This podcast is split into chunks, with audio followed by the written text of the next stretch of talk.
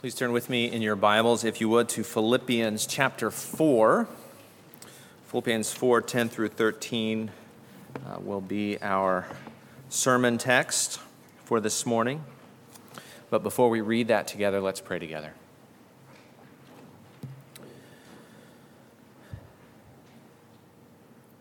Our Father, we thank you that you have called us to come to you, to draw near to you we thank you for your word uh, by which we draw near, that we can come to you through your word. We can come to hear, we can come to listen. And we pray that you would speak to us by your Spirit.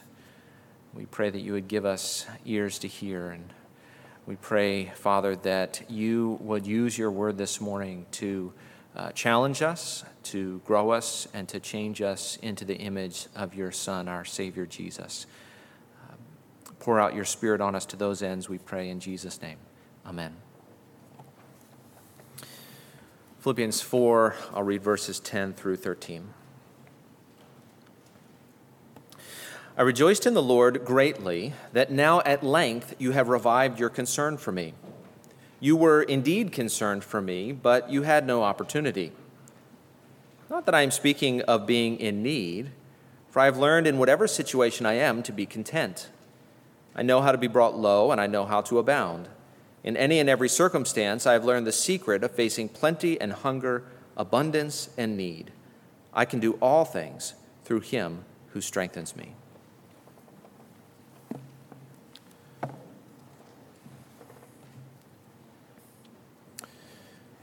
I can only be happy if.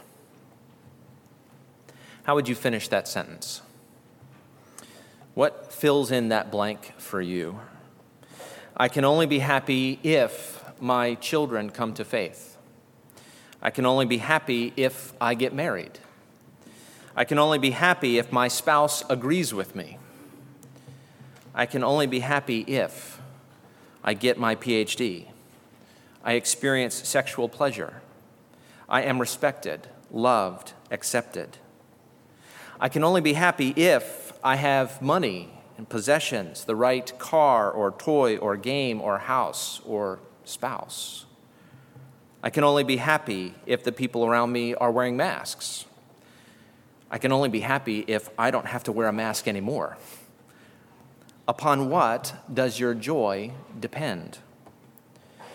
We've been talking for a few weeks now about lies that we believe, and we've discussed three lies so far uh, the lie about wisdom, that only I know what is true for me, the lie about identity, that, that I'm really a very good person after all, and the lie about power, that I have what it takes within myself. And this morning we come to a lie about joy. I can only be happy if. And as with each week, we will talk about the deception itself what it destroys, what it distorts, and what it denies. And so, our outline this week, you can see it in your bulletin. Uh, first, we'll look at the lie I can only be happy if. And we'll see how this lie destroys both our relationships and our joy.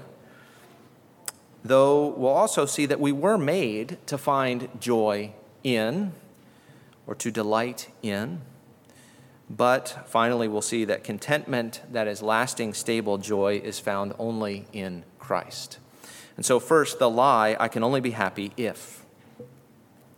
I can only be happy if means that there is something in life, right? Some object, some circumstance, some person, some relationship that I see as essential for my happiness. My happiness hinges on this thing, this person, this event. I can only be happy if I get recognized for my achievements. Or I can only be happy if I work my way out of poverty or I get good grades in school, or I marry the right person. I can only be happy if I am right, or I win, or I am in control, or I am at the center of attention. Often, this line of thinking flows into other things, like uh, God wants me to be happy. Now, this too is a kind of lie. Uh, I say a kind of lie because it's also kind of true, isn't it? Uh, God does want us to be happy, but He wants us to be happy in Him, not happy apart from Him. And He wants that. He wants us to be happy in Him, not apart from Him, because He knows that there is no lasting happiness apart from Him. He knows what will truly bring joy to our souls. but we're getting ahead of ourselves. And so we think things like, I can only be happy if I have the right spouse, and God wants me to be happy. So if I'm married to, quote, the wrong person, I should get a divorce and find a better spouse.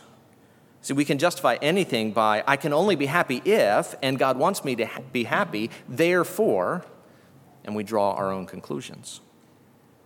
Or there's a, a, kind of secular version of that, right? We, we say, I, you, whoever uh, can only be happy if, therefore, do what makes you happy. Right? Do whatever makes you happy.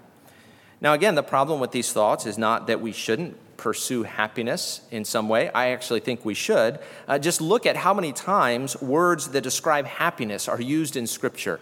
Uh, th- th- this isn't the best way to do theology, but you get a sense of kind of the, the breadth of times that that Scripture brings up this topic, right? It, it talks, the word delight is used 77 times in the ESV. Rejoice is used 161 times in the ESV. Joy is used 179 times in the ESV. Or even words like sing or sang or song, which together are used 215 times. And the vast majority of those, if you were to go and look at, at all of those words as they are used, they're speaking positively of God delighting in his people and God's people delighting in Him. God does want us to pursue happiness. But we must pursue happiness where it is found, and true and lasting happiness is found in Jesus. And so, if by do what makes you happy, uh, you mean pursue Jesus with all your heart, then by all means, do what makes you happy. But if not, then you are on a futile mission. Right? It's a lie. Whatever it is, it won't make you happy.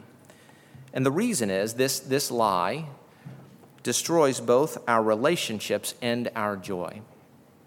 You see, when we say, I can only be happy if, and then, and then we set our hearts on that thing, what happens to our relationships?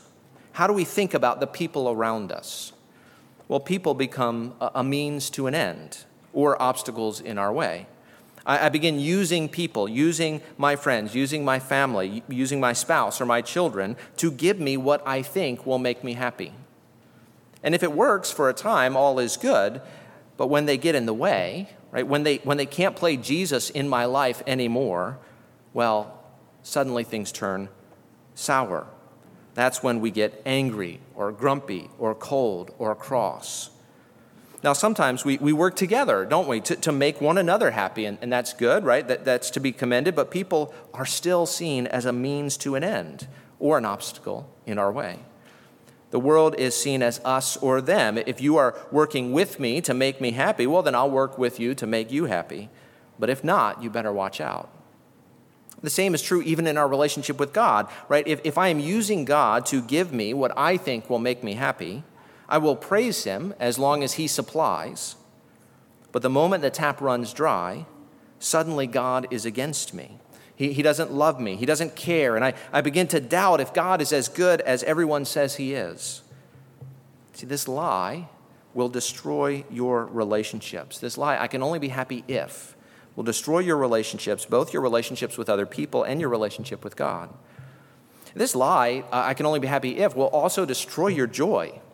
Uh, I, should say, I, am not using the words joy and happiness in any distinct ways. Uh, you, you, some, some people make a distinction between happiness and joy. I'm not doing that. You could do that based on etymology. Uh, the, the problem is, we really use the words as synonyms today, which is the way that I'm using them here. To be happy in or to find joy in is to delight in. It means to have positive feelings toward and about and because of something. But if you begin to say, I can only be happy if, that will almost inevitably destroy the very happiness you are seeking. Why is that? Well, the most obvious is uh, if you don't get that thing. Uh, if you tell yourself, I can only be happy if my home is clean, I just can't think, I just can't rest, I just be, can't be content unless everything is in order where it ought to be. If you believe that, what's going to happen when your children come home from school? The end of your joy. If you don't get the thing you set your heart on, if you don't get the, the happiness that comes with that thing, that, that may not be so bad if it's a clean house. I mean, you can always clean. But what if it's a, a spouse and you just don't seem to find the right person and you grow old alone? If your life and happiness hinges on that. It hinges on something that's out of your control. And you find yourself perhaps growing bitter or angry or resentful or jealous. Of course, if you do find the right spouse and having set your heart on that person, woe to that person if they don't live up to your expectations. You see, once you set your heart on something as the source of your joy, that thing begins to twist your heart. Uh, Paul puts it this way in 1 Timothy 6 6 through 10. He says, But godliness with contentment is great gain.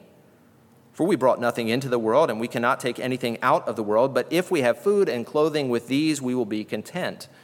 But those who desire to be rich, and you can take riches there as, as one of a, a number of things we might set our hearts on. Paul's talking about riches, but there could be other things. Those who desire to be rich fall into temptation, into a snare, into many senseless and harmful desires that plunge people into ruin and destruction.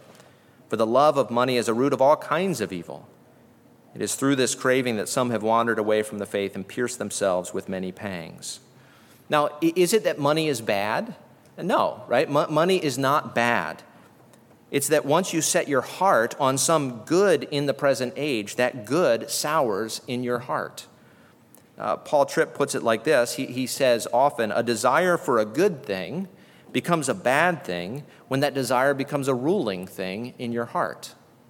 Or Tim Keller uh, often says something similar. He says the desire for a good thing becomes a bad thing when we treat that good thing as if it were an ultimate thing, something that could truly satisfy.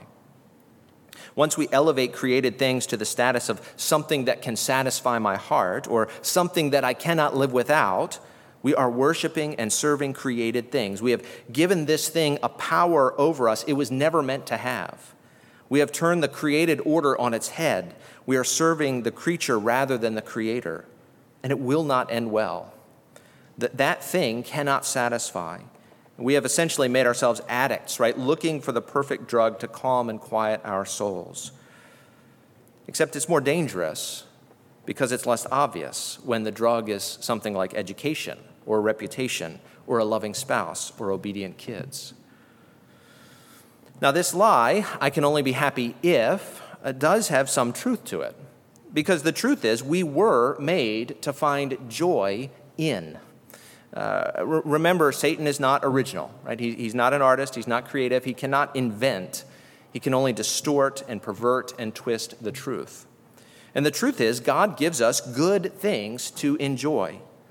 In fact, you know, Satan always plays both sides of the field. Scripture says it is satanic to forbid enjoying those good things. 1 Timothy 4 1 through 5. Paul says this Now the Spirit expressly says that in latter times some will depart from the faith by devoting themselves to deceitful spirits and teachings of demons through the insincerity of liars whose consciences are seared, who forbid marriage and require abstinence from foods that God created to be received with thanksgiving by those who believe and know the truth. For everything created by God is good, and nothing is to be rejected if it is received with thanksgiving, for it is made holy by the word of God and prayer. See, we are to receive good gifts from our Father, and we are to enjoy them. Now, we are moving toward Philippians 4 11 to 13, and there Paul proclaims his contentment apart from the things of this world. But if you just read the rest of the letter of Philippians, you will see Paul finds joy in many things in this life. Uh, Philippians 1 3 to 5, Paul talks about his joy because of the Philippians' partnership in the gospel. Philippians 1 18, Paul rejoices when Christ is proclaimed whatever motives of those who proclaim him. Philippians 2 1 through 3, uh, Paul wants the joy of knowing the Philippians are single minded and unified and putting others ahead of themselves. Philippians 2 25 to 30, Paul recognizes the sorrow he would have felt if his fellow worker Epaphroditus had died, and the sorrow others felt because they had heard Epaphroditus was sick. And so he's sending a recovered Epaphroditus to Philippi so that they may rejoice at seeing him again, and that Paul may be less anxious. So he instructs them to receive Epaphroditus with joy. He even goes so far as to call the Philippians his joy in Philippians 4 1. Now, you might say, okay, fine, but all of these things are kind of religious things. Paul is rejoicing in all kinds of things in the present life, but he's rejoicing, those are all kind of religious things. What about everyday life type stuff? Can we find joy in that, according to Scripture? Can we find joy in the everyday? Well, uh, not only does the Bible give a resounding yes to that question, but often the things that we are most tempted to idolize are the things that God commands us to enjoy. It's because they are sources of great joy that we are tempted to idolize them. So when we look beyond the book of Philippians, we see God commands us to rejoice in things like sex and food and even alcohol. Uh, so, uh, husbands in Proverbs are exhorted to rejoice in the wife of their youth, to let her body fill you with delight. That's in the Bible, in the book of Proverbs. The prophets repeatedly envision a day when God's people will rejoice in his provision of abundant and rich food. Even alcohol, scripture says, was made by God as a gift to give us joy. In uh, Psalm 104, verse 15, it says that wine is meant to gladden our hearts. And so, sex and food and alcohol, all gifts from God in, in which we were meant to delight, and yet, because they are such great gifts, they all can be misused. Uh, sex can be taken outside of marriage. We can overeat and gorge ourselves on food, and alcohol can easily become our master instead of a servant. But that they can be misused only shows that these are powerful gifts from a good God to be enjoyed according to his word. And so the lie is I, I can only be happy if, if I have some uh, thing in this created world. Only if God gives me this will I be happy. But this lie destroys our relationships and our joy because it leads us to seeing people as either means or obstacle. And it gives power to created things that they were never meant to have, which makes us a slave rather than a master over creation. But there is something true here, which is that we were made to find joy in God's world. God made the world as a gift for his children, and we are to receive it and give thanks for those good gifts. There's something else true about this lie because, in the end, we were made to find ultimate joy in something, or rather, in someone. And it's not just someone within the created order, of course, not someone who is a part of this age, because we were made to find ultimate joy not in the good gifts, but in the giver of those gifts. Which brings us then to the point that contentment is only found in Christ. As we come to Philippians 4, uh, let me reread verses 10 through 13 again. Philippians 4:10 I rejoiced in the Lord greatly that now at length you have revived your concern for me. You were indeed concerned for me, but you had no opportunity. Not that I am speaking of being in need, for I have learned in whatever situation I am to be content. I know how to be brought low, and I know how to abound. In any and every circumstance, I have learned the secret of facing plenty and hunger, abundance and need. I can do all things through him who strengthens me. Now, here's what we see in these verses that we, we can rejoice, we can be happy, we can find contentment, whatever our circumstances, because we can rejoice in Christ. Uh, note the context here, the, Paul's situation in uh, this letter. The Philippians had sent him a gift. They were supporting him financially, as, as uh, any church might support a missionary. And, and this apparently was something that they had done from the beginning, as verses 14 to 16 tell us. And this is extra special because the Philippians were apparently a rather poor people. As Paul talks about in 2 Corinthians 8, uh, the Philippians in Macedonia, he says, gave out of their extreme poverty and beyond their means. And so here's this church who has given Paul a financial gift, and Paul rejoices in the Lord because of their generosity. And yet he wants to point out that he's not rejoicing, or, or that he's rejoicing not because he had some lack, and now finally his, he has the finances that he needs. No. In verse 11, he says, Not that I'm speaking of being in need. Now, Paul doesn't say, Not that I am in need but that he is not speaking of being in need. In other words, his, his fulfilled need is not the cause of his joy. Uh, he, he'll explain in verses 17 to 18 that the cause of his joy, in verse 10, is the Philippians' service to God. He's rejoicing that they served God. why is this important to point out? Well, uh, why, why does Paul say, I'm not rejoicing because my needs have been fulfilled? One reason is likely the Philippians' own poverty. Right? He, he wants them to think about their poverty rightly, so he, he launches into teaching on contentment. Verse 11, he says, Not that I'm speaking of being in need, for I've learned in whatever situation I am to be content. Paul uh, has commanded the Philippians three times in this letter to rejoice. Philippians 3 1, finally, my brothers, rejoice in the Lord. Philippians 4 4, rejoice in the Lord always. Again, I will say, rejoice. Paul wants them to know that such joy is not dependent on their circumstances in any way. And so, using himself as an example, he says, I have learned in whatever situation I am to be content. Paul wants them to see, and he wants us to see, again, that we can rejoice whatever our circumstances because we can rejoice in Christ. Now, first, let's think about our circumstances. Uh, let, then, then we'll consider the secret that Paul gives. Notice the various circumstances Paul talks about here being brought low, probably meaning economically, abounding, again, likely meaning having all of his needs met and more any and every circumstance, he says, just, just so as not to leave anything out. Uh, the ESV says any and every circumstance. The King James Version says everywhere and in all things. One commentator suggested anywhere and any time. And however it's translated, it, the point is the same. Whatever is going on, wherever I am, whatever time it might be, Paul says he has learned the secret. The secret of what? Place, facing the secret of facing plenty and hunger, abundance and need having a full belly or an empty one, having nothing or having everything. And, and, and just think for a minute about Paul's actual circumstances, right? If you, if you think about Paul, the apostle, what, what were his circumstances? Well, he, he, he gives them to us multiple times in Scripture. 1 Corinthians 4.11, he says, To the present hour we hunger and thirst. We are poorly dressed and buffeted and homeless. 2 Corinthians 4, 8 through 11, we are afflicted in every way, perplexed, persecuted, struck down, always carrying in the body the death of Jesus, always being given over to death for Jesus' sake. 2 Corinthians 11, the, the longest list, Paul compares himself to the false apostles, and he says that he has far more imprisonments with countless beatings and often near death.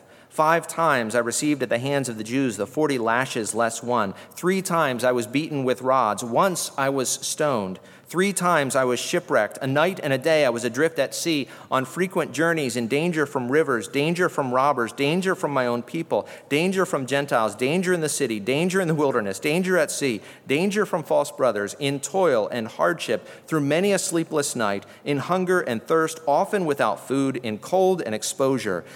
And apart from other things, there is the daily pressure on me of my anxiety for all the churches. Paul has experienced much more hunger and need than plenty and abundance, much more being brought low than abounding. How easy would it, would it have been for Paul to grumble? How easy to grow bitter? How easy to wonder if God was really good? How easy to lash out at others who seem to have it better? Isn't that what we often do in difficult circumstances? We doubt God's goodness. We grow bitter toward our circumstances. We grow envious of others. Our hearts grow cold and hard, but not Paul. Not Paul. Why? Is Paul somehow superhuman? I mean, sometimes we, we kind of dismiss him as, well, Paul was an apostle. Of, of course, he, he rejoiced, even in difficulty. Has Paul uh, achieved some level of spirituality that we can only dream of? No. But he has learned the secret the secret of having little or having much.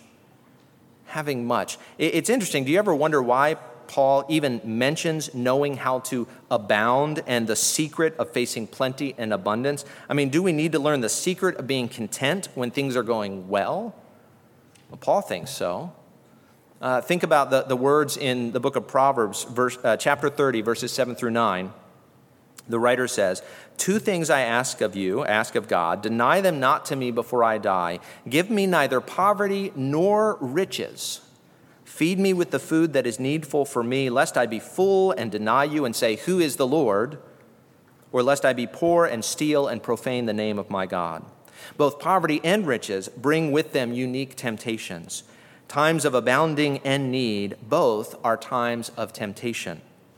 In Deuteronomy, Moses warns God's people to be careful when they enter into the land. In Deuteronomy chapter 8, he says, Take care lest you forget the Lord your God, lest when you have eaten and are full and have built good houses and live in them, and when your herds and flocks multiply, and your silver and gold is multiplied, and all that you have is multiplied, then your heart be lifted up, and you forget the Lord your God, who brought you out of the land of Egypt, out of the house of slavery.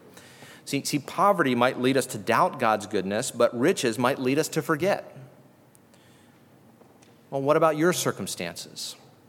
We live in America, so most of us are wealthy by the standards of the world and the standards of history.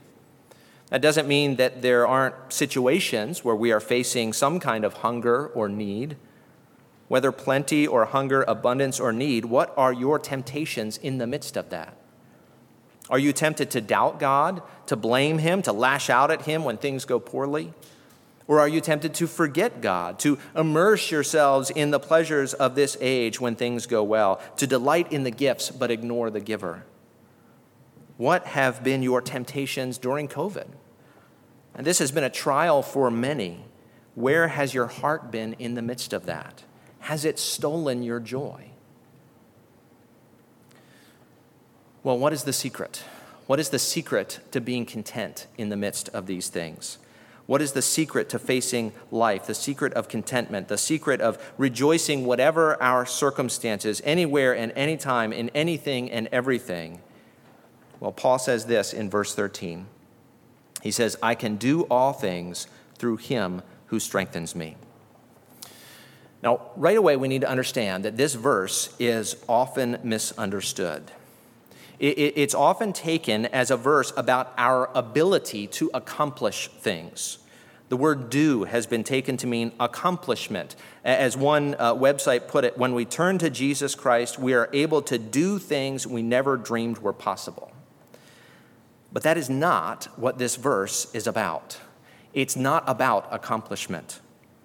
The word for all things is actually the same as the word for any and every circumstance in verse 12 verse 13, Paul is saying, uh, or is saying that Paul has the power to face plenty and hunger, abundance and need. He has the power to be content regardless of his circumstances. We might paraphrase verse 13 as I can endure all things through him who strengthens me. Or I can be content in the midst of all things through him who strengthens me. Now, the word through there Elsewhere in Scripture, elsewhere in the New Testament, I can do all things through him who strengthens me. The word through is more often than not in other places actually translated in. Uh, it, it's the word uh, that Paul uses dozens of times to refer to being in Christ. And so, as one commentator put it, this phrase, in him who strengthens me, refers to being in vital union with the one who strengthens me. And so, what is Paul's secret of contentment, whatever his circumstances? His, what is his anytime, anywhere, in anything and everything contentment? Where does that come from? He faces all of life in Him who strengthens him. He faces all of life in Christ. He is strengthened to face life by being in Christ. The secret of contentment is that we are in Christ. Now, what does that mean? It means there is a bigger picture. It means that whatever my outward circumstances, I am in Christ. And why is this so important? Well, remember who Christ is.